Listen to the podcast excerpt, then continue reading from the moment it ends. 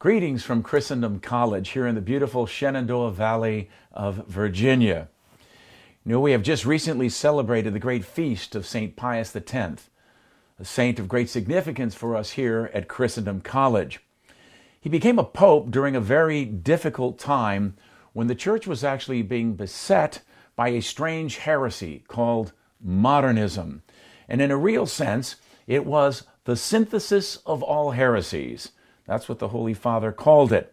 For it denied even the possibility of the reality of authentic supernatural revelation, thereby striking at the heart of Catholic doctrine. But he also had to confront a lingering form of rigorism called Jansenism, which was still wounding the church in its spiritual life. Giuseppe Sarto, that was his name, was born in 1835 in a small little village in the province of Venice.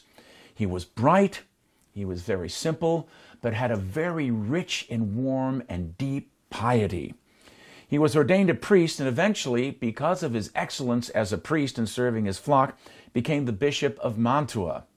And so great was his effort and pastoral work there that he eventually was it was arranged that he become the patriarch of Venice, that beautiful, beautiful city and that historic see. He was elected pope in 1903 and was to serve as pontiff until 1914, just before the outbreak of the First World War. His motto, and this is of great significance for us, was Instaurare omnia in Christo. That should sound familiar to you. To restore all things in Christ. He took that motto from St. Paul's letter to the Ephesians.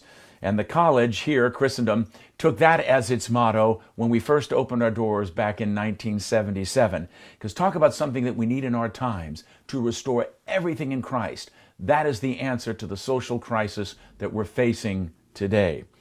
He was deeply loved and respected by his flock up in Venice. And he took very strong action against the modernist, modernist heresy which was attacking and undermining virtually all of the fundamental doctrines of our Holy Catholic faith. He issued some powerful apostolic letters that still have a strong ring and strength of that Petrine office to this very day, fighting against this heresy, which in so many ways was spreading throughout the Catholic world. The apostolic letters were Lamentabili and Pascendi, in which he clearly identified the errors of the modernists and took strenuous action to try to protect the flock from these errors. He also finally crushed the lingering ghost of Jansenism by encouraging frequent and even daily Holy Communion. It's something significant for us to realize that frequent and daily communion was not something that had always been encouraged in the history of the church. But Pius X saw this as the crucial answer to the problems of our times. He also went on and lowered the age for the reception of that great sacrament.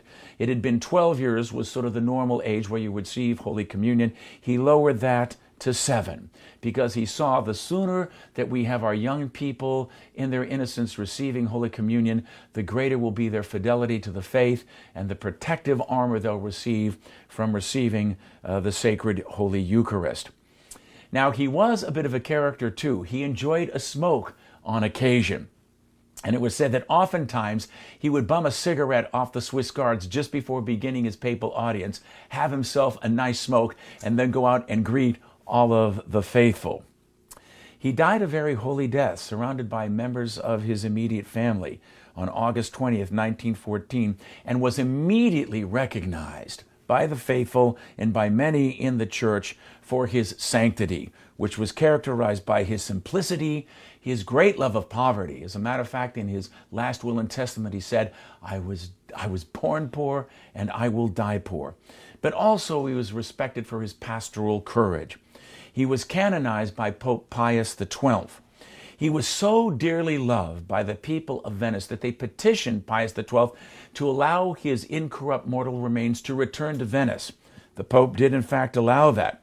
And they were triumphantly carried down the Grand Canal. And all the people of Venice turned out with shouts of joy, exultation, prayer, hymns, and throwing of beautiful flowers on the glass casket as it passed down in triumphal procession. He remains for us today an inspiring figure and a man of great sanctity and pastoral leadership, especially during our troubled times. Let us continue to remember him for that great motto to restore all things in Christ. St. Pius X, pray for us. God bless you.